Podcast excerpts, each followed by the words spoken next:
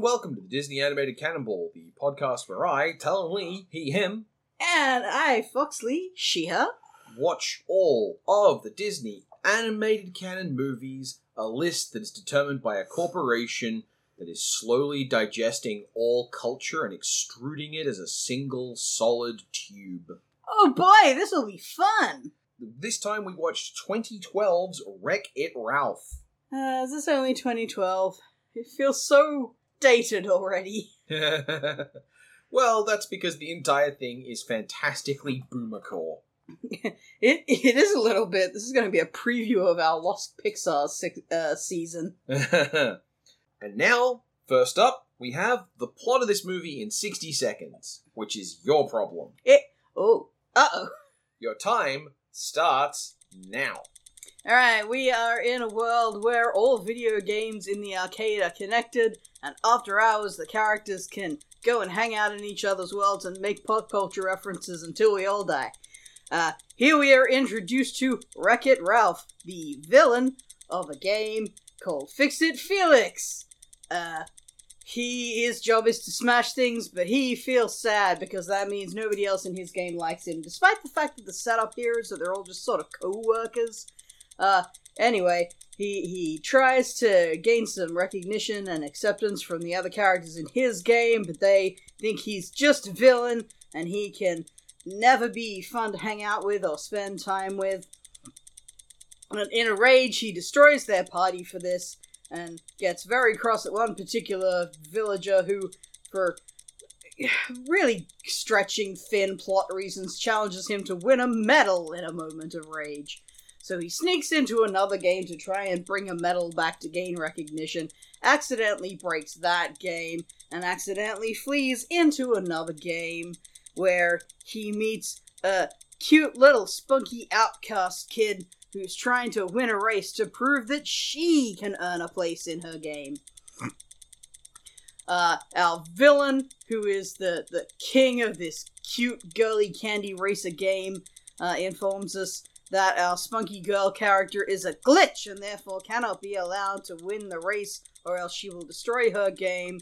But as we will see, it doesn't matter if people call you a glitch or a bad guy. All that matters is what you choose to do in your heart, and everybody will love you for it or something. It's not a great plot. I genuinely don't know if you're done. Was there more? Let's call that done. Yeah. Um, this movie has like an extra third act. or an extra first act. Like there's there's more movie in this movie than I was expecting. Yeah, that's fair.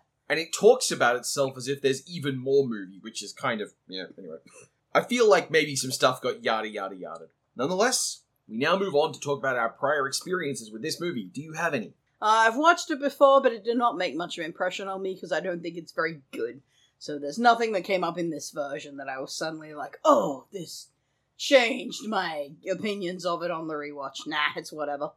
I was one year out from starting university, so I was in a position where this movie's marketing was all very surprising and stood apart from it. And you know, I, I have if there's a prior relationship, it's that the the fact this movie existed in 2012 looked astonishing. It looked like the fall of some major economic power. Yeah, you know what? That's true. A lot of the like they didn't have to stop short at making just tongue-in-cheek references to other properties. They just straight up got permission to put Street Fighter and fucking Sonic the Hedgehog and a bunch of shit in here. No Mario, I'll note, despite that being my, you know, filk of choice for the opening. and also explicitly mentioning Mario, but not any distinguishing or brand identifying things about Mario. Though we do get a Nintendo logo later on on a controller, Mm-hmm. Mm-hmm. but no Mario. So clearly someone drew the line somewhere. Yeah. And what about a double take? Like I said, nothing new. Whereas I, once upon a time, amazed that this existed, and now I feel like the existence of this movie is the tedious inevitability of the Disney empire and the intense boomer defined culture of the millennial. Because I'm a millennial, and I have to live with the fact that my childhood is going to get reprocessed and re released forever Sure is. as long as the same people who are in power now manage to make it so that the kids of now are embracing my childhood, even though they should be getting their own new, unique stuff. There should not be 25 years of Transformers. Hmm. as cool as they are, as much as I love them, kids should be getting their own stuff. And this movie is the boomer hand re re reinforcing that calcification of culture by saying to kids in 2012, hey, check out Zangief and Sonic the Hedgehog. These are things that you're going to see in a child's movie from the age of five upwards. And I genuinely hate this movie more for it. Ooh, strong words. Also, I had not read the book Half Real when this movie was being made. It's one of your uh, academic texts. Yep, and I hadn't read Hamlet on the Holodeck either. And both of those together, I feel kind of. I feel like those two books would look at this movie and, you know, start drinking heavily. Sounds like we're gonna be back to having a grand thesis in this episode. yeah, it's about trans women in sport. Anyway, so the Yikes door. What do you think we have for that? Uh, we got lots of fat jokes. We have lots of fat jokes. Our, our main character is large of build and kind of fat. He's mostly just thick and square all over, but Mhm. I guess he's got a bit of a belly as well, and certainly people will call him fat Yep, and make fun of his breath and personal hygiene and yep, I don't know. Our main character's a gross guy. yep. No, I, I have no defenses or, or additions here. You're just right. Um, the bad guys anonymous decides to treat your brand identity as if it is something comparable to, you know, alcoholism. Not wild about that. Hmm, never really thought about it, but that might not be a joking matter. Mm-hmm. Skrillex is at the party, so if you want an extremely 2012 thing, Skrillex. Skrillex. Like the are we talking about the music that plays The music that at plays the party or a cameo? is Skrillex, and there is an animated character who they pan over who doesn't animate like the rest of the characters with their herky jerky movement, who straight up is Skrillex. I don't know if that's a yacht. Oh wait, no, that's an of its time. That is I extremely of its time. yeah, that's fair. That is one of the most 2012 references around. Um, let's see. The villain of this piece is sort of a Willy Wonka parody as as King of the Candy Game. Um, and to go along with that, he is like incredibly uh fop queer coded. Yeah. Like, just fully embracing the role, kind of gay snagglepuss voice, queer coded. there's also a way in which the entire Candy Kingdom comes across as sexual in a really unsettling, not saying it kind of way. There's lots of licking things and oh I, I'm gonna I'm gonna put this candy person in my mouth, you know, as a joke. Ha ha. Which don't get me wrong, the people involved probably aren't into Yeah, that. I wouldn't say it comes across as sexual. It's just perhaps a little difficult if you've been on the internet internet long enough to know about well all the stuff the normies don't know about. Yeah, almost like you're the kind of person this movie thinks it's advertising to, though it clearly is not. Okay, you're not wrong. Um, I'm just gonna award them a general oof for not knowing how to handle their adult female character. Yep, yep. who is the subject of a really, really bad love plot set up with Fix It Felix, the squeaky clean, presented as a young man, talks like your grandpa's grandpa's favorite TV character. He. It's just something about his romantic attraction wrapped in layers of this child friendly innocence that's just kind of gross. And they have him use a lot of, uh, I don't know if they'd be southern uh, They might be. euphemisms. I don't know what what particular part of Boomer Hell America his words come from, but there are some creepy metaphors he uses, and I'm not okay with them. Felix is gross, and also Felix is bad at consent. Yeah. Like worse than your average Disney dude is at consent. He just like he sort of notices her and is immediately like starey, and it's treated as being romantically disarming. Mm-hmm. And then the woman he's apparently developing a relationship with has a PTSD flashback and tells him to go away and rather than than being like are you okay is something wrong with you you just screamed and told me to run away from you uh he instead defends what he did Yeah. So felix sucks in every way Yeah, it shows a it shows the focus of his attention that when confronted with like this this sounds like such a basic thing, but it's it is incredibly important, especially when you're writing a script. In the moment where the character is rejected, there are two easy directions to go. One of which is what did I do, and the other is are you okay? And one of them shows that you're concerned about yourself, and the other shows you are concerned about the other. Even if you can go, hey, you know, on multiple lower levels, I actually mean this. No, like the simple, obvious impression of where the focus lies is represented there. And in a less dramatic circumstance, that's not a problem. Like if this was just a movie about a relationship and someone just suddenly was disinterested in you, then you might uh, uh, immediately think of your own actions and to defend yourself. But once again, I cannot stress enough the fact that she's very obviously having a PTSD attack at the time. Mm-hmm. it is not the actions of someone who was just upset by what you said and is like, I don't want to be around you anymore in a romantic way. It no, it's screaming in fear and nearly crashing a car. Mm-hmm. Ugh. Ugh. All right. What else is Everything yikes? about Calhoun is yikes, especially because they explicitly state in a way that the characters understand that it is a meta creative act that she was given a tragic backstory. She was written to have this trauma.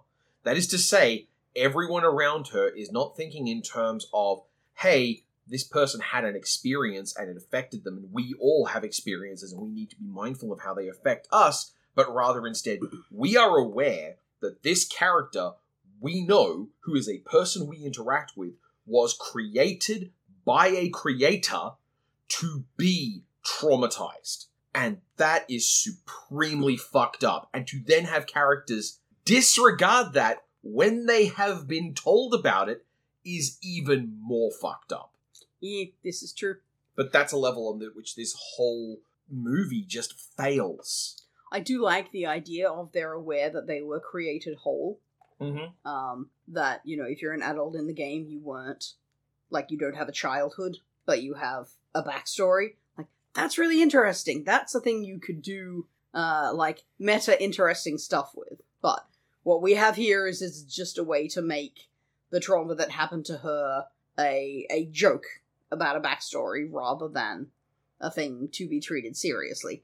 Which I guess is why we're not supposed to notice that Felix is an asshole. Yep. Uh, it, one last thing. Uh, if I feel like there's a scene which goes a little too far, um, with an an angry parental figure and a thoroughly distressed child, and the phrase "I'm doing this for your own good," which I believe could be extremely upsetting if you have had a tenuous relationship with your parents at any point. Oh, yeah. Um, like it's uh, you points to the voice actor of the child, I guess, because I believe some serious distress is happening here, but also just I find it to be inexcusably framed. Uh, since it is instantly forgiven. yeah, well, I mean, he didn't do anything wrong. Why would he need forgiveness? Mm. I mean, she does say he's a poop head. Yeah, uh, but it's affectionate by that point. It's already been established. Yeah, pretty much. It's uh it if if we were to take it at face value, we would have the overall message of it's okay to destroy everything your child cares about as long as you bring her a new one that's fixed up later on. And then you will be forgiven. It was the thing, not the trauma. Ah, uh, yeah, I, I think that about covers our yikes. Mm-hmm. This might be a movie you don't want to watch if any of that would bother you. I don't think I'll watch it again having done this episode.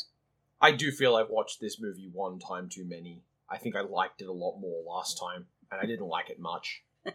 Yeah, that's about where I am too. I, I did not love it the first time. I didn't even really like it the first time, and I like it less now. Plus, part of it is just the fawning sycophancy with which it says, Look, millennial, product. Look, we paid to say the names of all these things you like. Yeah, and uh, it's not. It's it's. I have more on this later, but there is an artificiality to this movie. Ironically, Oh, good. I'll be there with you. ironic. Uh, the artificiality of which I speak is not the the, the constraints or the or, or the fact that it's you know oh it's making up its own games. I actually think that the place that this movie has the best identity is in Sugar Rush itself. Yeah, which is also a great name. Yeah, absolutely. Like Sugar Sugar Rush is like triple A plus branding and design on almost every level. Surprised they didn't just make that game as a, a tie-in. Maybe they did. Maybe I they did. didn't yeah. look into it. The I guess that neatly segs us into the animation and making, where my notes are what they always are, which is to say, here is the list of voice actors and here is the music, and that's it. But that's not really like none of that seems interesting to me. Therefore, our traditional let's look for a voice actor we know trick isn't necessary because there's actually a lot of visual stuff here worth digging into that's pretty cool. Hmm. well, I we may disagree on that, but let's see where we're going. all right so this get this movie had to rely on creating fantasies of a lot of ridiculous things like a open arcade that had been contiguously open in 2012 where they're using quarters no they're not they're not using quarters. I don't know what the fuck you're talking about movie. Wasn't that kind of the bit though? Like I seem to remember the the little girl at one point who plays Fix It Felix does so because she gets a roll of quarters and she like looks around for what she could put them into. ah that explains that. I didn't pass that as that at the at that point. I was busy taking notes about how angry i was about the first person shooter section i think But then again, the other kid like she gets them from a kid who has a roll of quarters, which you wouldn't have unless the arcade operated on quarters. I don't know. The And- fact that there's a Fix It Felix machine in the arcade is nonsense to begin with.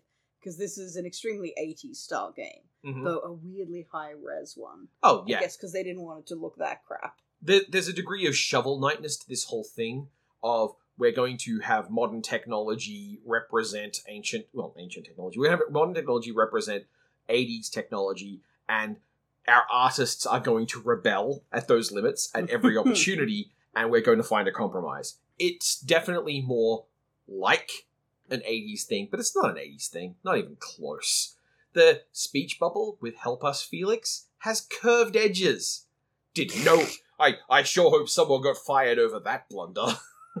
I mean, you say that, but to me, these are significant details because they Oh, yeah. represent the insincerity Yeah. of this movie, which is sort of what you touched upon earlier.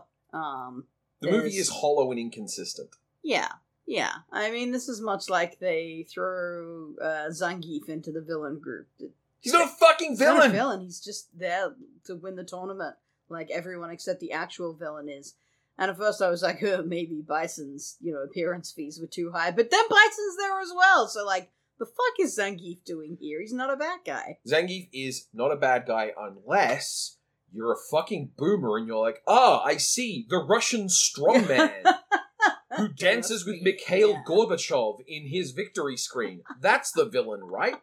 Zangief is an amazing character to pick for that scene because you have to be comically unaware of anything about that game to think Zangief is even important, let alone that Zangief is the villain or even a bad guy. He's not even one of the bad guy's goons. Nope. He is an unironic participant representing his, his country in a sport, a country that doesn't exist anymore, and that's it. Yeah, it's uh, yeah. I mean, it's dumb. I assume the reason he's there is because they want to do a funny Russian voice, but that it's not that the movie needs to be accurate. But once again, it's it's the level of insincerity. This movie is hollow and artificial in only the ways that truly corporate art can be. This movie is a place where Sonic the Hedgehog really exists and does public service announcements. I kind of like that, if I'm honest. Like, that's exactly the kind of shallow shit they use Sonic for in our world. Yeah, which is just a sign that in this world, Sonic is exactly as shit as Sonic is in the real world. which, you know, I might imagine you'd want to avoid. I don't know. I mean, i he's not here for the benefit of children once again. Consider me shrugging. On the other hand, the animation that they used to represent the herky jerky um, limited frame style was very cute. Yeah. Look, I like it, and I wanted to be really enthused about it, but I just found myself really mad that it was inconsistent. Mm-hmm. Like, it wasn't characters from the old low frame rate games had that style of information. It was characters who aren't important from the old games had that style of animation. And that's just. That sucks! From exactly one game, no less. yeah. Q*bert didn't move like that. It's really annoying. Ah, God, I would have loved to see the whole film uh, uh, done at like a limited frame rate, except for the fucking Call of Duty assholes. That would have been really funny. That's not even Call of Duty assholes anyway. Well, no, it's Medal of Honor assholes. It's or Gears of War. Gears of War. Okay. Yeah, and I understand that that can be a completely impossible thing for you to keep straight as someone who's not in that franchise space. I'm gonna be honest. Uh, I've never seen any character from any of them that I could distinguish from any character from another one of them. So they are a meaningless soup of homogeny to me. There is one character in any Gears of War I care about anyway at all, and that's Clay Carmine. I was gonna say which one's the one with the dog because that's the only character I care about. I have no idea. Hey, there we go. Moving outside of Ralph's own game, what do you think of the other games or the even the common space? Uh, well, I've already said I like Sugar Rush. There's a lot of ideas here that could have been really clever if they'd sort of followed all the way through on them. Mm-hmm. Like, uh, the characters have to travel through electricity cables. Um, and it would make a lot of sense if they were network cables, you know, the things used for transfer of data in this scenario. But, I mean, they wanted to do really old retro games, so they couldn't actually have them be networked, so. Yep. Then it sort of turns into why does it matter what's in this particular arcade? Why can't you access anything outside of here? Because, I mean, if all you are is electricity rather than code, they describe code as being a separate entity to themselves, which is real fucky. It's a lot like us saying we're made of molecules. It's a lot like us saying, I went into the molecules to look for something, but don't worry, I got back safely. Yeah. Like, what the fuck are you talking about now? Yeah, this isn't art and animation, this is conceptual stuff. I, I bring that up because the design of the, like, hub where they can all go and hang out together is, uh, or it's set up like a, a train station with sort of power sockets. Rep- I think they're power sockets anyway. They're Yeah. US styled, so I don't know if they're, if that's actually what they're meant to look like. Yep. Or like um, uh, fuses is what they look like to me. Um. Anyway, so I don't know. There's some interesting sort of physical ideas as then populated by these game characters in a tiny miniature world sort of thing, which is sort of interesting, but I don't love it Mm-hmm. and we spend most of our time in the Sugar Rush game, which is Yeah. a, a Candyland world. So there's lots of, you know, forest made of lollipops and some truly horrifying foods. I assume must be American. That Yeah. Also, many of those are actual specific brands. yeah, yeah, I did recognize a couple of specific brands. I noticed that they had to say Diet Cola Mountain, but Mhm. they were very clear that it was Mentos being dropped in it. Yeah. So guess you could license one of those brands, but not both. Disney Coca Cola is still too strong for you. The visual aesthetic of Sugar Rush is actually one of the more damning things about this because they did such a good job of making their own ersatz version of basically a kind of Mario Karty kind of thing. And then you remember that this game, sorry, this this movie that's meant to be about traveling from world to world of all these different video games goes to exactly three, and one of them is a footnote. So really, this is a Sugar Rush movie. Uh, we do see him in Tappers as well. Oh yes, So four, but two footnotes. yeah, it's it's not meaningful. Mhm. It's it's definitely not a movie about visiting different video game worlds. Yeah, and it's not really a movie about video games either. No, It's about, well, you know what you know what it's about. yeah, it's about you can't change who you are, but that's okay because who you are is good. No, I said it earlier. It's about trans women in sport. Anyway, the music in this was composed by Henry Jackman. I don't. Yeah, um, and it has original songs by Owl City, Skrillex, AK, AKB48, and uh, yeah, like oh, and Rihanna. They licensed a Rihanna song. Owl City was in this. Yeah, Owl City was in this. Which so if you thought that ending song was just a little bit feely weely, To be honest, I don't remember the ending song. that's how Owl City music works. I disagree. I only know one Owl City song, but it's unforgettable. Yeah, you've heard other Owl City songs. You just don't remember any of them. And, and trust me, I can say like this that. as having some having lived in the same house as you. I know you've heard other Owl City songs, but they are all completely forgettable. they did a song with Carly Rae Jepsen, which is like memory antimatter. It's amazing. to be fair, I wouldn't blame anyone for jettisoning a Carly Rae Jepsen song upon contact. Mm-hmm. Like, I'm, I'm not setting aside any of my memory for one of those. Sugar Rush, the theme, is made by AKB48, and you know, it seems pretty perfect as what it was. Oh, that's a K-pop group or something, isn't it? A Japanese group, I believe. Yeah, one of the one of the idol groups where I think it's called 48 because there are 48 members. Yeah. I look, I'm not well versed in this space. I don't want to uh, uh, yuck on anyone's yum, but idol culture in Japan typically is a machine built out of the suffering of little girls. So I don't really feel a need to become an expert. Song's a banger. I was just gonna say I hate idol stuff and leave it at that. Pretty much. like, know, yeah, you Anyway, which takes us through animation making. Sorry, that takes us all the way through animation and making on the way to a grand thesis. Dost thou have one?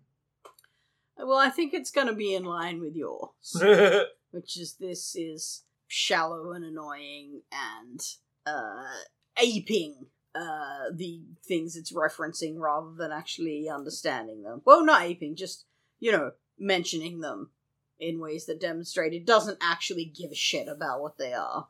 it is the Control Alt Delete movie, yes, but that's not my grand thesis. Oh, That's just the coagulation in whatever land. And I'm gonna be mad at it for a lot of other stuff lately because for some reason this movie makes me want to pick at plot holes more than the other ones have. Yeah, well, if if a movie's fiction loses you, in the same way that if a game's fiction loses you, you are presented with the unvarnished realities of it, and that's when you start picking holes. It's how it goes. Fiction is meant to carry you to the next stage of the fiction. It's an idea we have in game studies called conveyance. This is a term I first learned from the book Half Real by Jesper Juul. I don't think it's so much that the story stopped carrying me at an appropriate pace, so I started poking holes in it, so much as that uh, I am very easy to win over with characters, and if I enjoy spending time with these people, I will not be too bothered by plot holes. The problem is in this movie, I don't like anyone. Well, I kind of like Calhoun, but she exists in a place where she cannot but suck. So, you like what Calhoun could have been. Well, I don't even like that. I mean, she's a one-dimensional badass girl from a a ill-conceived boy game.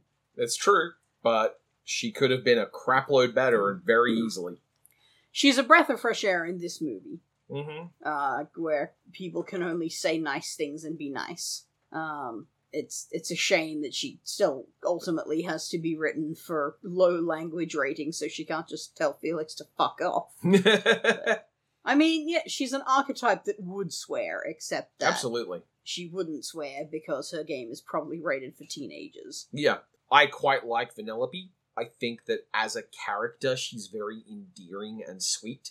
But that's as much she reminds me of my friends who would wear that aesthetic mix with pride and joy, and for whom the idea of I am a girl who is a glitch just smacks hard on some point in their life, and that's fine.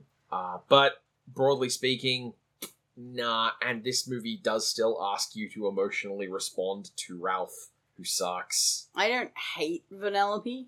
I liked her more the first time. Mm, I guess it just sort of drives home how much of an ass she is at the beginning. Like, she's just unnecessarily mean.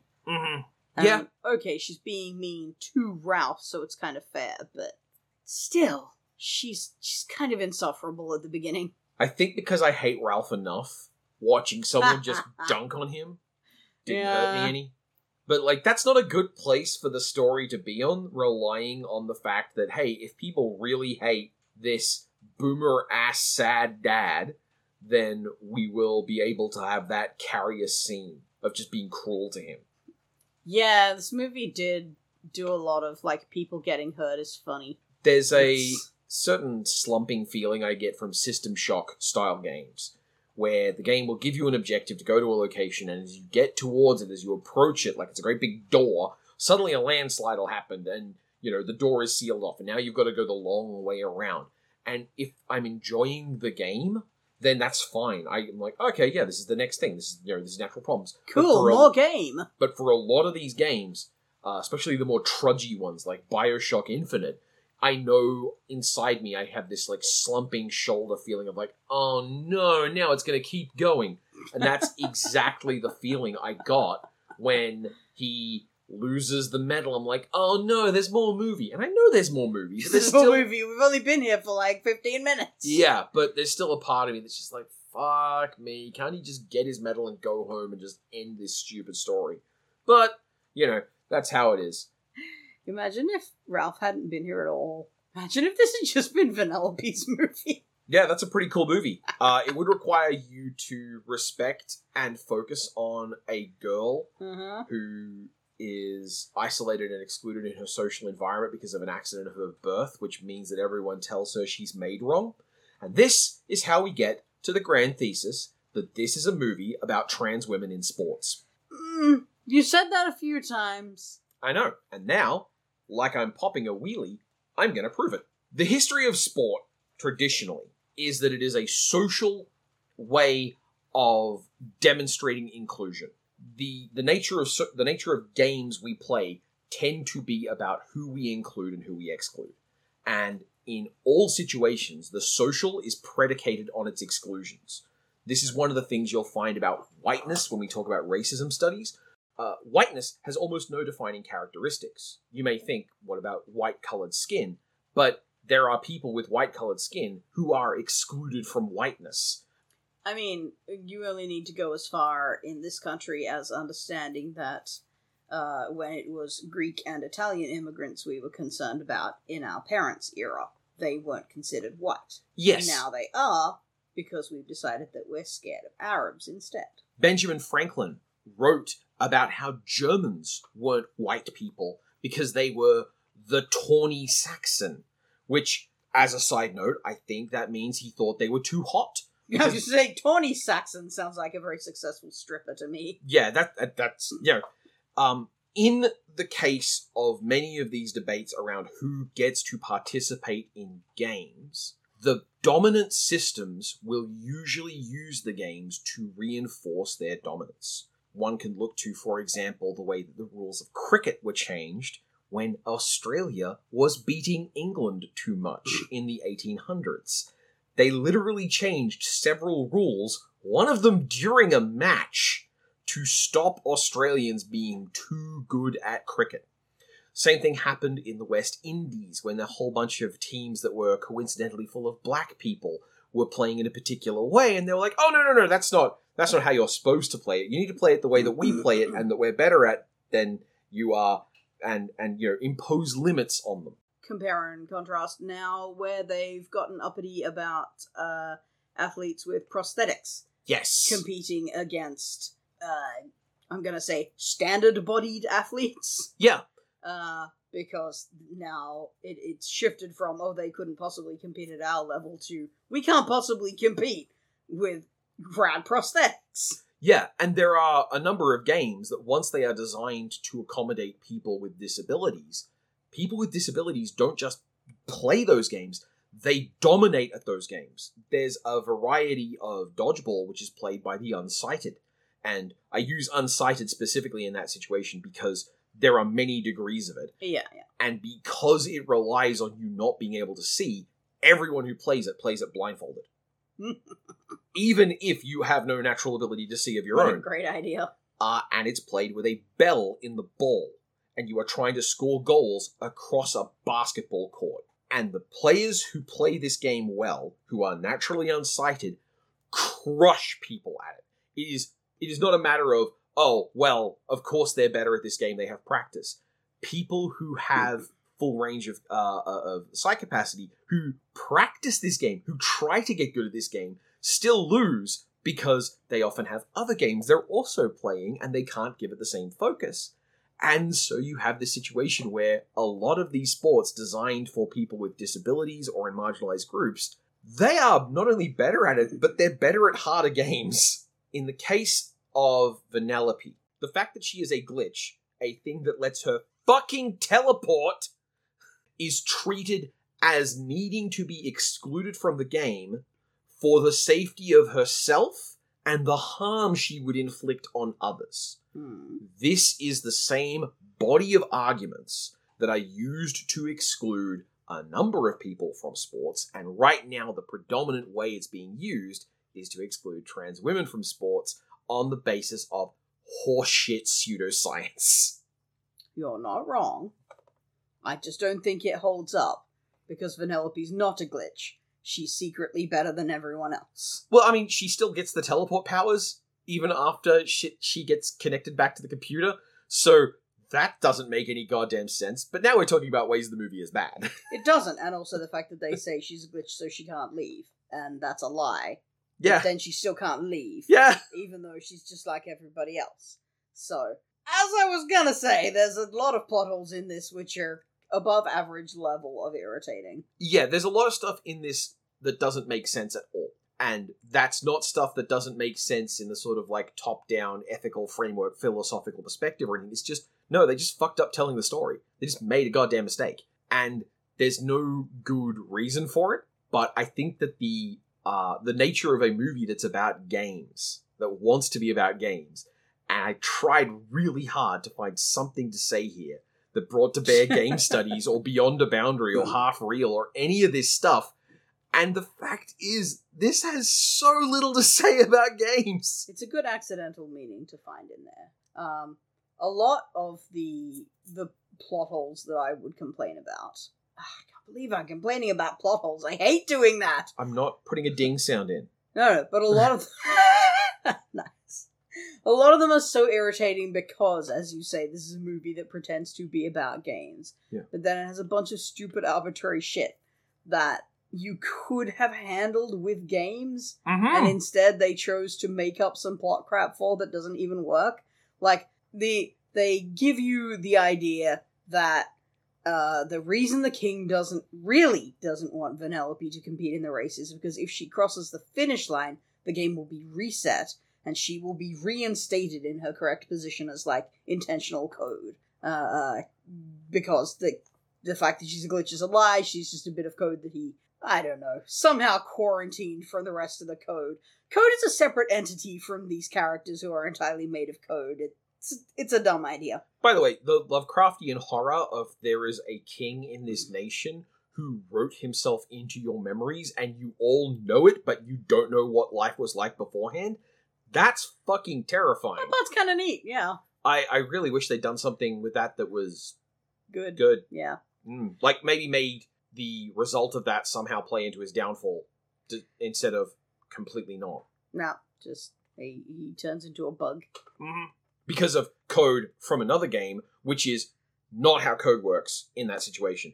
They- yeah, they so they have these bugs from the Code of Warfare Metal Duty game Mhm. that he goes into, uh, and and he accidentally unleashes one of their alien monsters into the the Candy Racer game, and they say like, "Oh, it's got no defenses against it; it'll take over," and they start calling it a virus. I'm like, that's not just why. They explicitly invoke the behavior of a virus for these game entities. Yeah, And there's no reason for that. yeah. And there's no reason to design them that way.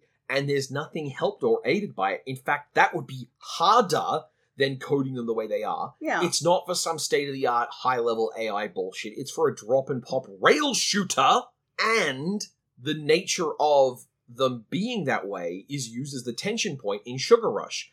So all of Sugar Rush relies on the looming horror of a completely artificial threat that they stated is there for no good reason, which just reinforces the complete lack of relationship to games. It's even more boomer core every time you go back to this well. I like I get them deciding that the king, who is in fact code that escaped from another game years ago, uh, and and is like a folklore that people reference as an example of a character who went crazy and ruined everything. I get that they're referring to him as a virus because he has effectively become malicious code of his own will. All right, fine, I can work with that.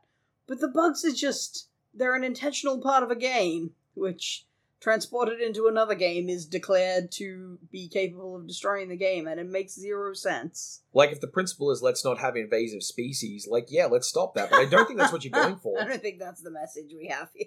I would I would hesitate from calling the king a virus just because viruses replicate and he doesn't. He very much wants to keep in place himself. I guess so. He calls himself a virus. Yeah, fair enough. But also, we have an extra grand thesis here. Hang but on. let us not get distracted. Yeah, yeah, we, there was something. We were going somewhere with this. What was it? well, the point we're actually complaining about is the idea that when she crosses the finish line, the game will reboot. And, like, no! That's not. She's from a modern arcade racing game with, like, super high res 3D graphics and shit. When we see her on the screen of her game, she's not a pixel based LCD artifact thing like Felix and Ralph is. She is her character model from the movie. She is absurdly high fidelity. I don't know when this movie is intended to be set. The arcade is a weird, you know, conglomerate of all times, just pretending that no, kids would totally be interested in Pac Man as much as Sugar Rush. Of course they would. Um, but the point is, that's not how games like that have worked in decades at this point. There's no conceivable reason that the game would reboot itself when a player wins. That's not the correct response. The second she goes over the finish line, it's supposed to reboot. This is where I come back to that mention of Boomer Core. Yeah. It's like Ralph complains about when did video games get so violent? Well, Ralph, you throw bricks at people's heads, and you're two years younger than Death Rally? Is that So- like Dune RTS that's one of the oldest fucking video games around? That would be like 1991. That would be well after this. Uh, No, De- it's uh, Death Rally was a arcade game which was in black and white, which was warned about for being so violent. Missile Command is about nuclear obliteration. Uh, and again, he throws bricks at people's heads. He That's pretty fucking violent, It's pretty man. violent. He tests people out of windows and throws them.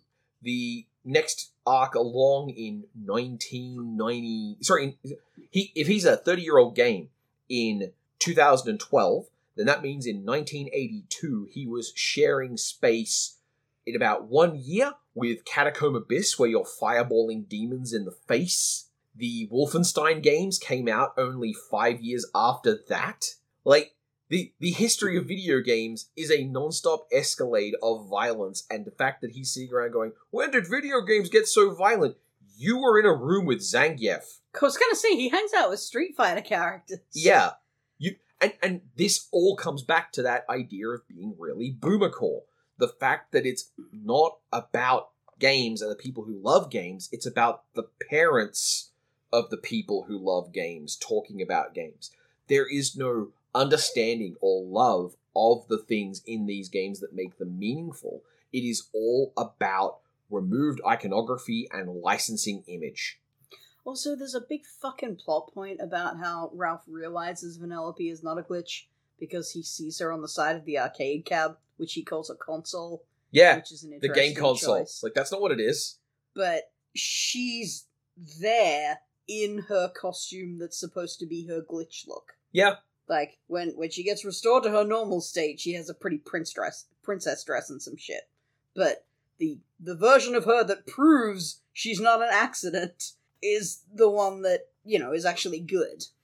So th- that's some shit. I mean, the whole idea with her mm, is really irritating. I mean, you know, correct choice at the end. Obviously, she doesn't want to be uh, a pretty pretty princess. She wants to be a spunky brat with sprinkles in her hair, and that's cool. The book Half Real by Jesper Juul describes games as made of real rules and fictional worlds. And in this case, it can't make up its mind what its real rules are. Yeah. I don't need the rules to be the same as in the real world. I need them to be consistent in their own fucking world. Similarly, we have very different reactions to the opening arc of Wreck It Ralph, right? Because, sorry, of the actual game, Wreck It Ralph. Because I hated Ralph through the whole thing. Because to me, Ralph is a guy who is breaking people's houses and throwing bricks at dudes, and then getting mad that no one throws him a party.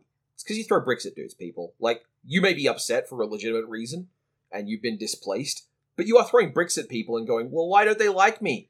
Okay, so I definitely have a different take on that because the game seemed to present everyone as just being workmates, and when they clock off, Exactly. they have an understanding. You know, Ken and Ryu are fighting uh, until the lights in the arcade go off, and then they're like, "Hey, I want to go get a drink." well, Like the action instantly stops. I realize Ken and Ryu Yeah, aren't gonna say- enemies to begin with, but they're the same person. the point is the fiction that they need to fight ends Mhm. at that point, and we see like heroes and villains palling around with each other in other circumstances. In Half Real, one of the things Juul describes is the challenge of grappling with the diegesis of a game. Because in narrative of Mario, Mario has no we have no reason to believe that Mario knows Mario has three lives.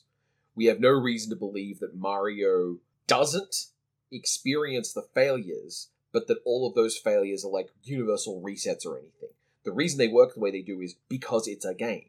And Mario's diegetic perspective on it can't care about that as if it's galactic resets, because then the whole game becomes existential horror.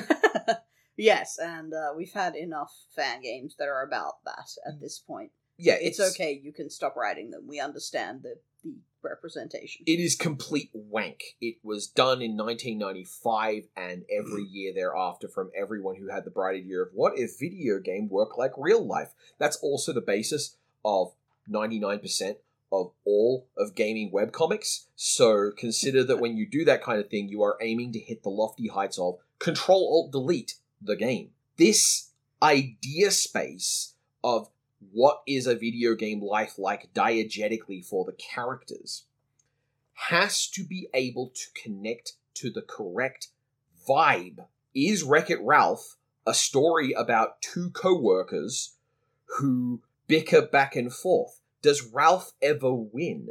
Is there a game over screen where Felix is crying? Because this game doesn't present it that way. It's got to have a game over screen though. Doesn't It's it? That kind Yeah. of game. Surely it does, but we don't see it. The game is never presented in a failure state. So the only thing we know is everyone always wins at Wreck It Ralph. And also, when the screens are off, they are living their lives. This is their house, which is weird. I thought this was their workplace, but no, it's their house. It's, it's where they live, it's where they socialize, it's where they party, it's where they invite their friends to. Which, again, it, it doesn't have to be hmm. one or the other. It's just the absence of those lines creates this very strange logic of yeah the villain character who we all deal with every day doesn't get dealt with permanently and lives in a dump. Like because diegetically he lives in a dump in the fiction of the game.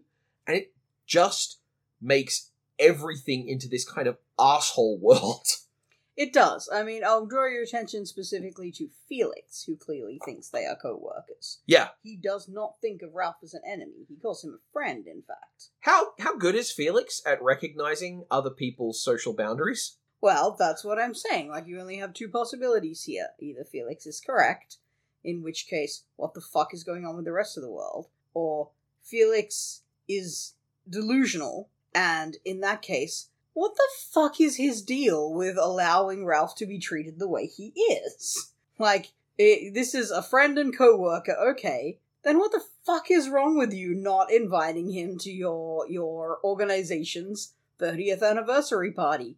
of which he is a key member. It undeniably could not exist without him. Mm-hmm. But in the And- fiction of the game, Ralph's a shithead. And, and, like, you can't square that circle the way they've done it. Because No. it just leaves these questions like, who the fuck is right here? And later on, when he comes back to his game, in what is his uh, the the nadir Mm-hmm. of his story, when when he is at his worst and he is just screwed over Vanellope because he got conned by the evil king and he destroyed everything, and there was that extremely uncomfortable bad parent scene. And he comes back, and everyone is fleeing from the game because they've realized that the game doesn't exist without him. And considering that these characters have been assholes for the entire movie, you would think that this is a moment where he comes back and they've realized that they need him Yeah. so they might at least acknowledge like okay your role is to make our lives uncomfortable but we need you but that's not what you get you just get the one guy who was the biggest asshole of all being smug about it Mm-hmm. and like you know reverse gloating of like oh well now you get to live in the penthouse alone i'm like the fuck are you to be like delivering a moral lesson at this point you were the worst of all these people Now, the other option here is this is a company town, which Disney would have liked. he would have liked. I think that influence is well and truly gone from Disney at this point. The fact that this whole thing views the idea of you are a worker in a world that is contained, you can't leave it, you should never leave it, it is unsafe for you to leave your job because it, in the rest of the world, the dirt, the dangers there will kill you forever and you will have no recourse. It is an interesting thing if you want to reframe these games as labor because you are fundamentally created for it, you have been tailored for it, and you cannot do anything else. Which very much ties back into what the movie thinks it is about, setting aside metaphors of, of trans women in sports Yeah. for a moment. The movie intends that it is about what is the nature of a person designed for a specific role. Yeah. Which it doesn't really have a proper answer to in the end. No. Aside from I guess its goal is to prove that the mantra of the villain group at the beginning is accurate and like you're supposed to be bad and that's good. And like that's all there is to it, and that's regarded as being a solution. Hey, Fox, what does player agency do in this world? Player agency. Oh, you deprive the controllable character of their free will. Yes, absolutely. Yeah, that's Well, that's, sort uh, of a little bit. I mean, Felix does some weird shit where he can apparently control himself, which reflects in the control stick of the. g- It's very strange. Yeah, there's no servos in those things, designers. No, that's not how that I works. don't think they work that way. Um, but yeah, actually, you know what? That's that's a clever, actually insightful into gameplay thing uh, that I will give this movie credit for. In the FPS, the player character, as the the inhabitants of the game world see it, is just like a little robot with a screen for a face. It's Yes. not a person, and that's clever. That's what should be fucking happening. Uh huh. that should be the thing. It's the, the the fact that these characters have their own life and agency and can do a good job or a bad job and have their own relationships to the mechanics of the world breaks when you have a player involved because how how exactly does Felix handle the fact that oh yeah every now and again I just get routinely puppeted around by a complete stranger Well, I mean, I don't. why do you think you deserve a medal you didn't do shit dude I well, that's correct. But I I mean he doesn't say he deserves a medal. The townsfolk say he deserves Okay, we're getting past the point. Um I disagree with you. Um you definitely shouldn't be having faceless robots in the third person games. Like the whole reason it's funny in the first person game is because these are games where you don't you're not a character, you're a floating omniscient pers- well, you're a floating first person perspective with a fucking gun. The gun is the character, if anything. Well, I will also say, uh, in the Gears of War parody, the player avatar has a personality. It does stuff when there is no player, and it objects to being helped. Well, Like yeah, it slaps that's off true. Ralph. Which, don't get me wrong, that's you know, it's a minor thing, but it shows this same thing. They're not even, they're not thinking of it as tangibly different. They're just going, ha ha, these characters are so. You're right. Uh, I'm more one. disappointed in it now. Yeah. It's just meant to be a visual representation that this one thing is different. Imagine if this story could have a sequence where Felix talked with Ralph and said, Look, I get you're frustrated with your role in our job, and I'm frustrated with with how limited I am in helping you in that. But I want you to understand a part of my job is I surrender something of myself on a deep level to be able to do this. And and so you may you may resent the way that the job treats you And I kind of envy the freedom you have. You could wander to the left and throw a brick down there, or you could wander to the right and throw a brick down there. And I can't do anything. And then maybe the end of the story has them both appreciating that from one another and like maybe uh, you know outside of the outside of the game time they go like hey do you want to go up there and chuck down some bricks at me and yeah yeah yeah let's do that like that I don't think that it's deeply necessary to explore the loss of personal control as a concept. I think that's definitely too weighty for this fluff of a movie. oh yeah But that would have been a fuck ton better subplot for Felix. Absolutely. Like, what if we do consider the fact that he doesn't get to be himself at any point during the game?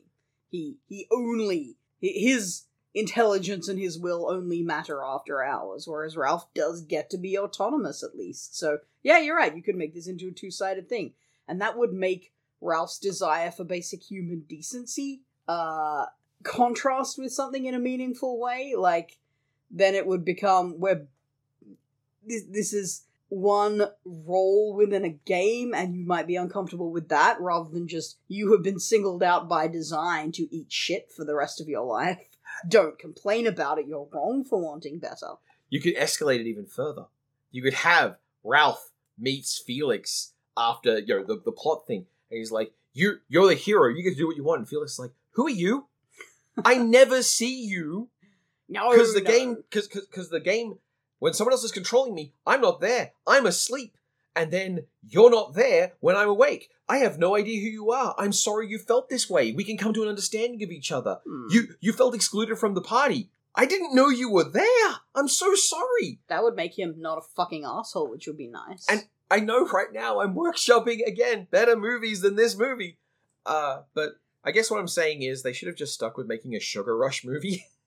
We didn't need the sad dad at all he adds nothing to this story this was kind of the era of oh quick shove a sad dad in it on the note of types of character, how villain versus player protagonist in an 80s uh, mascot game. Calhoun's a tutorial NPC.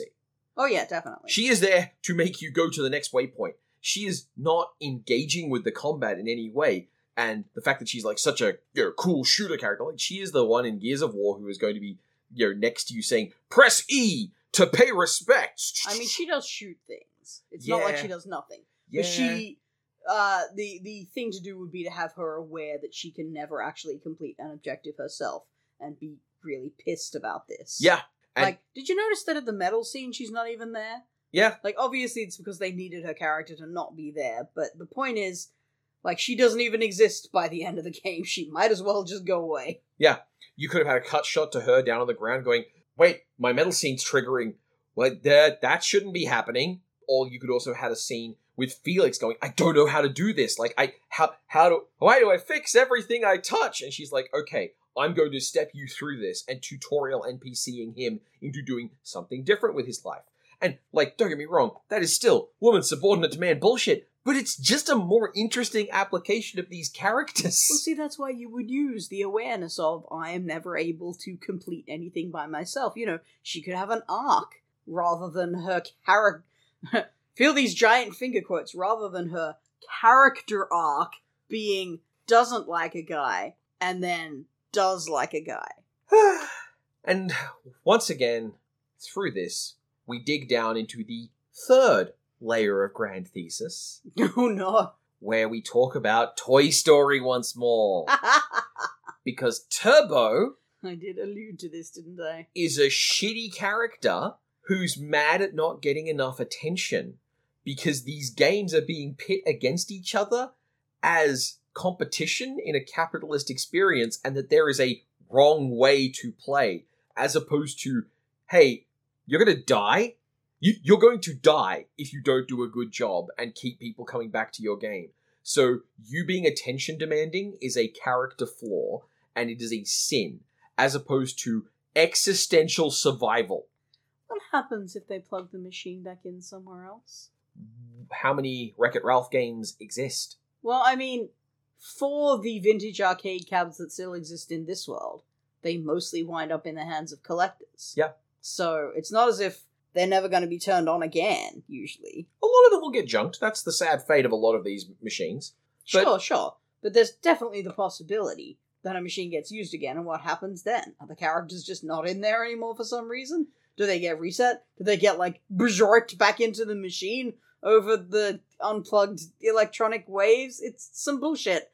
What do these characters not understand what fucking ROM storage is? When a second copy of the same game is wheeled into this arcade, Ah! which is absolutely a thing that Yeah. happens. Especially for something like Sugar Rush, they would have more than one cabinet.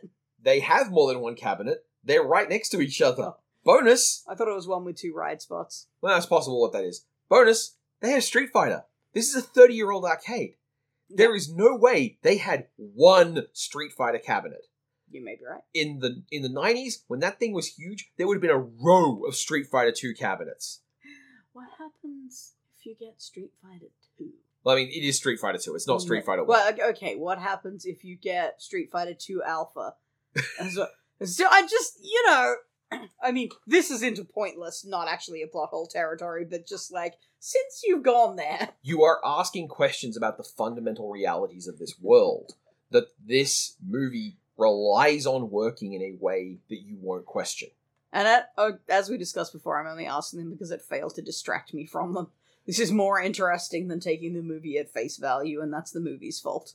This wants to visualize games and toys as things that can demand your attention, have agency, be bad, be wicked, and in the case of Turbo, the fact that he was the fact that he was wanting attention is seen as a sin. Like they frame it as he didn't want to deal with not getting attention, so he attacked Outrun.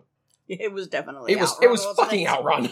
I wish it had actually been Outrun. That would have been kind of great. I suppose it might be Daytona as well. no, you know, it doesn't doesn't matter fighting about that. But the point is, this comes back to Toy Story with that right way to play. You will purchase the products in a particular order, and you will consume them. And there will be a point where you stop consuming them because we need you to get the new thing. Oh, but don't worry. He could have just gone to the hub world and he would have been fine. He would you have know, been homeless. Like Q*bert, yeah, sitting there being a fucking panhandler. yeah. Because, you know, that's better than trying to survive in your own right. Yeah, you, you know what's you know what's really good for dealing with a homeless problem? Giving them homes. Just a thought. I've heard that this goes well. It, it's it is a festival of embarrassing failures. Ooh, that's how you really feel. This movie is set about a game that came out one year before I was born. Like this movie should be a slice through the culture that defines my life, and it feels instead like grotesque puppetry of a beloved's corpse. It's more like one of those weird Nexies where they try and cram multiple universes together. It's just in this case, it's multiple times. Yeah. Like somehow it's the the dizzying heights of the 80s arcade, but also a game like Sugar Rush exists. Yeah. And everyone's just chill with this. And that in turn makes it not about me and my childhood, and instead makes this about my dad's low key steering at my childhood. Which isn't quite fair because my dad loves video games, but he loves violent video games like Doom!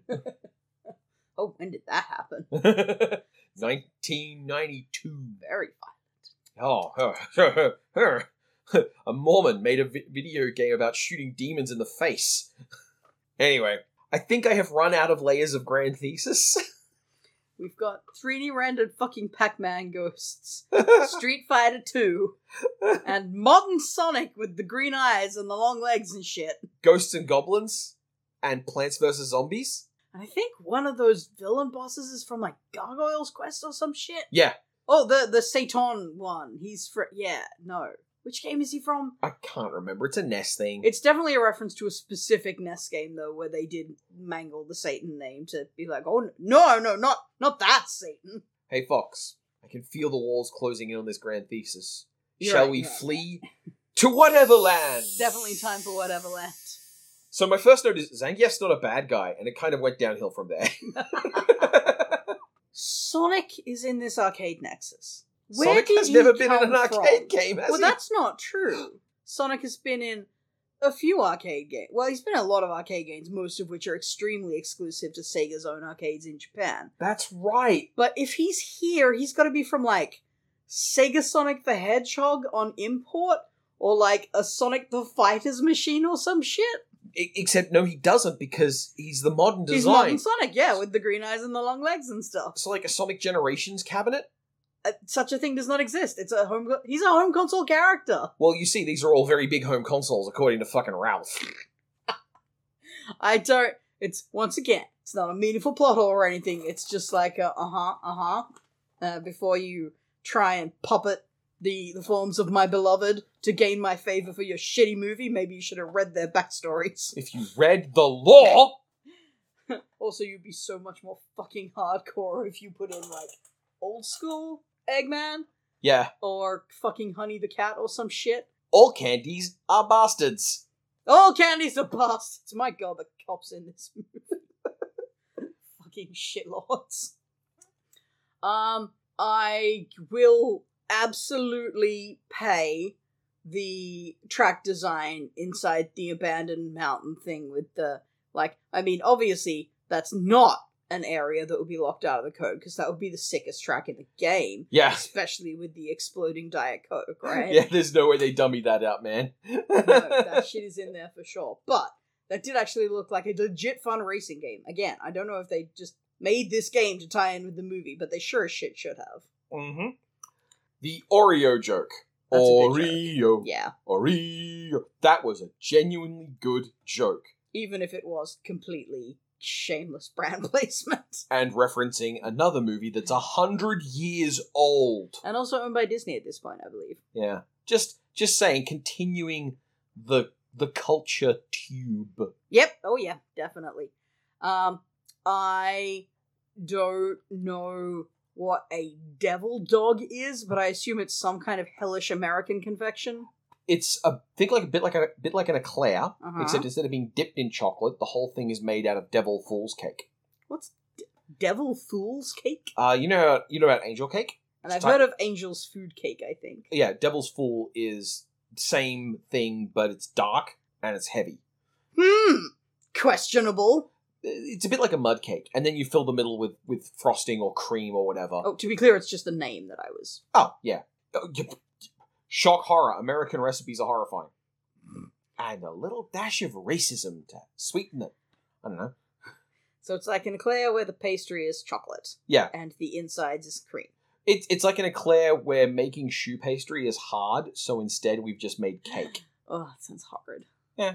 And they, and they don't inject it, they slice it in half and they fill the middle. It's just it's it's a, sm- it's a small cake. It's just a cake in the shape of an eclair. Oh, it's named after a hot dog because it basically would be hot dog shaped at that point. Yeah. Oh. Mmm. There's a few other named candy items that showed up in this too, but I, uh, I, I dare not ask about some of them. They sound truly upsetting. in the various bits of background graffiti, there were bits of text that read Aerith lives, Sheng Long was here, Alright, fine. and no campers. That's pretty good. yeah, okay. We we tagged no campers in Quake World. Don't get me wrong, that's like common gaming parlance. You don't earn any special points with me. You would have you would have gotten something if you'd had something make the railgun reload sound or something like that. But no, you, you, you Well, they did use a lot of other meaningful sound bites. yeah. Disappointing they didn't get some Eggman dialogue in there because his recent voice actors have been of the like delighted large ham kind of types, and they could have had some real fun with that. Within the last 10 years. Yeah, no, he's been pretty. De- he's been better than the hero cast since they went 3D. To be honest, this movie makes me really angry at how willing Vanellope is to forgive people. yeah, I get it. she's way too nice. she is a very kind person. Sweet. and that's that's good, that's fine, that's an admirable trait. But the fact that her horrible uh racer uh competitors can just go, Oh, we didn't know you were a princess yeah. and yeah, and and like suddenly she's cool with that. Like she makes a joke about murdering them, but that is not good enough. The social is predicated on its exclusions. Once she is a princess, she is no longer the excluded. Yeah, no, their actions make sense. Hmm. But her, like, if if people were horrible to me throughout my entire childhood, stop me when this gets too real. Yeah. but when people were horrible to me throughout their childhood, if they had suddenly gone, "Oh, we didn't realize you were important," Yeah. I guess you should forgive us all now, please. I'd be like, Are you fucking high? Same thing with Ralph. Ralph does virtually unforgivable thing to her. Uh, he thinks he was doing it for her own good, but that doesn't change that it was monstrous and violent and not okay. And the fact that she is already okay with him as soon as he shows up to save her is some bullshit. Mm-hmm. I get it. You didn't have time for her to still be angry at him, but this just makes her seem like somebody who is incapable of expecting amends from the people who have wronged her. And I'm not okay with that. It does remind me of Brother Bear with the alright, so I'm a shapeshifter and I murdered your mother. Like it all gets bundled up and dealt with in a really quick way. It's not quite appropriate. Yeah, yeah. It's uh it's not a good choice and it leaves the characters seeming extremely emotionally rushed. I don't know, maybe she's just programmed not to be able to be mad at anyone. Yeah. That would be extremely creepy. Well, I mean, Turbo indicates that programmed to is uh, a nebulous meaning. Yeah, if anything, he's sort of the one who who drives home the intended message of the bit. Like he's the only one who truly sort of transcends the role he was intended to have, and he's unambiguously villainous and wrong for doing so. So, hmm. Well, I guess the the mantra of the villain group is not that you should be able to transcend what you're intended for. It's that you should be accepting of what you're intended for. Ah, man, this movie's morals are creepy. You were created to be bad, and that's good. Fuck off. How about things like we play as an actor or a gear? And even Vanellope is not okay in the end because it's fine for her to be how she is. She's okay in the end because it turns out she was intended to be here all along. She was part of the plan. Yeah, and also grotesquely overpowered. She is so OP. I kind of like the fact that she works on speedrunner tech to cut through a wall. I like how he's like, and the gamers all loved her. Yeah, of course they loved her. She snapped. Yeah, she's adorable and broken. There'd be like this internet lore where it's like, oh, check out if Penelope's unlocked on your cabinet. She is so totally broken. Yeah, it, it's it is funny the presumptions involved. But again, that comes back to that really boomer core idea of like, well, you know, I I understand game culture roughly. You know, it's in the boxes that are the game consoles that stand up in the building, right? Yes. Like, Yes. and and you pay a quarter and you get to play a game. And when you finish the game, it resets. That's definitely how it works. And when you unplug the game, it loses everything in its memory. You know what? That is true for super old games like Fix It Felix, like they lose the high score tables and stuff. yeah. So that's just another bit of, of boom shit. Yep. Cool. Love it. Alright, there is one kind of neat thing that I noticed about Turbo, or at least I think I noticed. I I only sort of started picking up on it halfway through, so I'd have to go back and watch the movie again to find out for sure. And I'm not watching this movie again. I'm done with this movie. But I think it was cute, if I'm correct, that we see Turbo invade the other game. And the reason that he's obviously a glitch is because he comes from a side scrolling racer. And the game he invades is a like force perspective 3D Yeah. into the screen uh, racer. And I liked that when he was in the karting game, it seemed like everybody else could drift, and he never did. Ah. Which, if that's actually correct, I think is a quite a neat representation of him still being sort of tied to that old style of game. Um, I don't know if it's true or not. I just noticed a spot where like Vanellope overtakes him by doing an epic drift, and at that point I started going, "Hang on a minute, he's just been going straight this whole time." And I know that karting games you have to drift all the fucking time. That's all the speedruns ever do. It's painful to watch. It's sideways more often than not. Welcome to Wacky Wheels. it's really weird. I think it's why I was never good at karting games because I don't know, stupid me thought my car would probably go faster if it was pointed in the direction I wanted to go. Haha! Wild, I know. Uh, but yeah, if that's intentional, somebody gets kudos for that. If it's not, I'm still as disappointed with you as I was before. I I absolutely do not expect it to be good. Be deliberate. Probably not. Probably just that they only animated Drift when they needed to. Speaking about only animating things when you need to, this is a seg into the section about capitalism. Whoop whoop. I'm not comparing the numbers on this one to Winnie the Pooh, Any numbers that this comes out with are gonna make me sad. I just know it. but it is comparing to Tangled. To Tangled, yeah, okay. Um, Up or down? so my main thought is Sorry, budget. Up or down? budget up or down, yeah. My main thought is technologically, this is definitely cheaper than Tangled. No chance. But I'm I can't discount the possibility that the licensing and all the stupid shit they did to make it actually feature licensed characters might have made up some of that budget. Who did they license that was expensive? That's true. Sonic is kind of a whore these days. Sonic is He'll be in a lot of stuff. Yeah, Sonic Sonic is practically appearing on toothbrushes at this point. And what? Capcom? Street Fighter 2 is above Capcom's dignity to, to license? it's not like they had fucking Pokemon. It's not like No. It's mm-hmm. not like they broke out actual factual Mario. Yeah, you're right. They went after low hanging fruit. Everything in here is cheap as shit. And a lot of them are cheap in ways that make them worse. Plants vs. Zombies, for Christ's sake. Oh, is that what the zombie was from? Yeah. No, this isn't full of deep cuts. Cool. This is full of cutting room bullshit no one cared about. Like they didn't they could have had a fucking cacodemon in there, you know? They could have, yeah. I don't think Doom would have been too expensive to get in there. but that game was violent. anyway. Not like Call of Metal Warfare.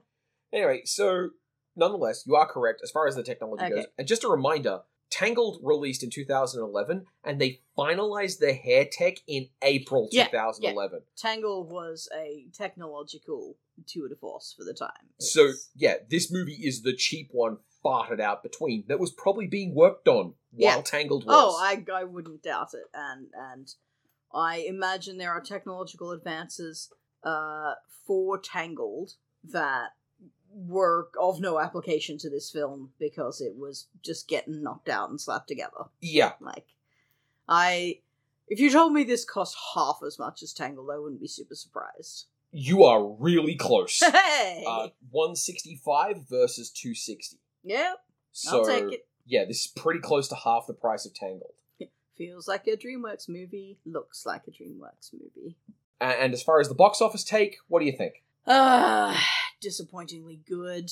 Yes. This was well received at the time. I remember people being like kind of sharp intake of breath at first, but then everyone was like, "Oh no, it's cool. It's really funny. We saw the Villains Anonymous scene, and now we're totally on board for it." And that's literally all we watched. It, Well, that's literally the best part of it, probably. it's it's Zangief's voice actor carrying it. That's it. That's it. It is just that one guy doing a voice acting job that he's doing a great job of that is also not related to the character he's voicing at fucking all. Bowser. That's the like actual fucking Mario character who's in this. Bowser is in the Villains and on scene. He doesn't talk, which was Yeah. probably part of the licensing deal. He only gets to make fireball noise. Yeah. Nonetheless, the take for this movie, up or down, from Tangled. okay. Hmm. See, Tangled did well. Tangled did gangbusters.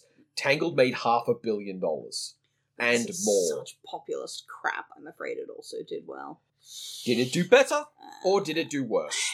I'm I'm going with the faith in the universe answer and saying worse. Okay, it did do worse. And the thing is, I can say this made almost half a billion dollars. And I can say Tangled made almost half a billion dollars. But the thing is, the delta between them is a hundred and twenty million. That's still not less enough. Like the difference in quality is Mhm. so much wider than that. Now, what I would point out is that Tangled is contin- considered in merchandising to be a multi-billion dollar franchise, whereas this was Yeah. considered sequelable because it was an attempt to vitalize the brand. So, you know. Yes, and I imagine the sequel is regarded uh, quite well in merchandising because, of course, they gave themselves the opening to merchandise the princess parodies. We'll burn that bridge down when we get to it. Yeah. However, as far as the critical reception goes, I didn't look any up because anyone who praised this movie is wrong. Seriously. You know what? I'm okay with that. I heard nothing but praise for it, but it was all the same. Movie Bob liked it, and I generally like Movie Bob's takes on movies. Movie Bob likes Scott Pilgrim. Yeah, that's the thing. Blind spot for anything that's going to play a chip tune at him. And I, I mean, I understand that. Yeah. I saw Sonic Mania and I lost my shit. Yeah, But you're yeah, a mark, I know. This ain't it. I mean, unlike me, pure, untainted by media. yep. You've never bought a Transformers DVD. Yeah, it's not like I have. But the thing is, it's that mangled cult childhood. Like, I don't go, oh, wow, I could get an original copy of Camp Kukawaka Woods. I wonder if this left in the racist stereotype. Well, I would guess based on the name, yes. Yes. But which one? It might be entirely made up of racist stereotype. the uh the overall impact of this movie embarrasses me. I am revolted by what it has to say about games, and as with many of these attempts to merchandise my childhood at me, I find the people doing it vulgarians. Yeah, and Fixer Felix can fuck off. Yep, fuck right off. Hey, they have to go back to their games after they. Oh, that's weird. Where do their kids go? Oh, no kids. what kind of horrible thing would that turn out as? Q*bert, that's where he came from. Ah, Q*bert is old enough to be everyone's grandpa. Q*bert is 40? In video game terms, that's venerable.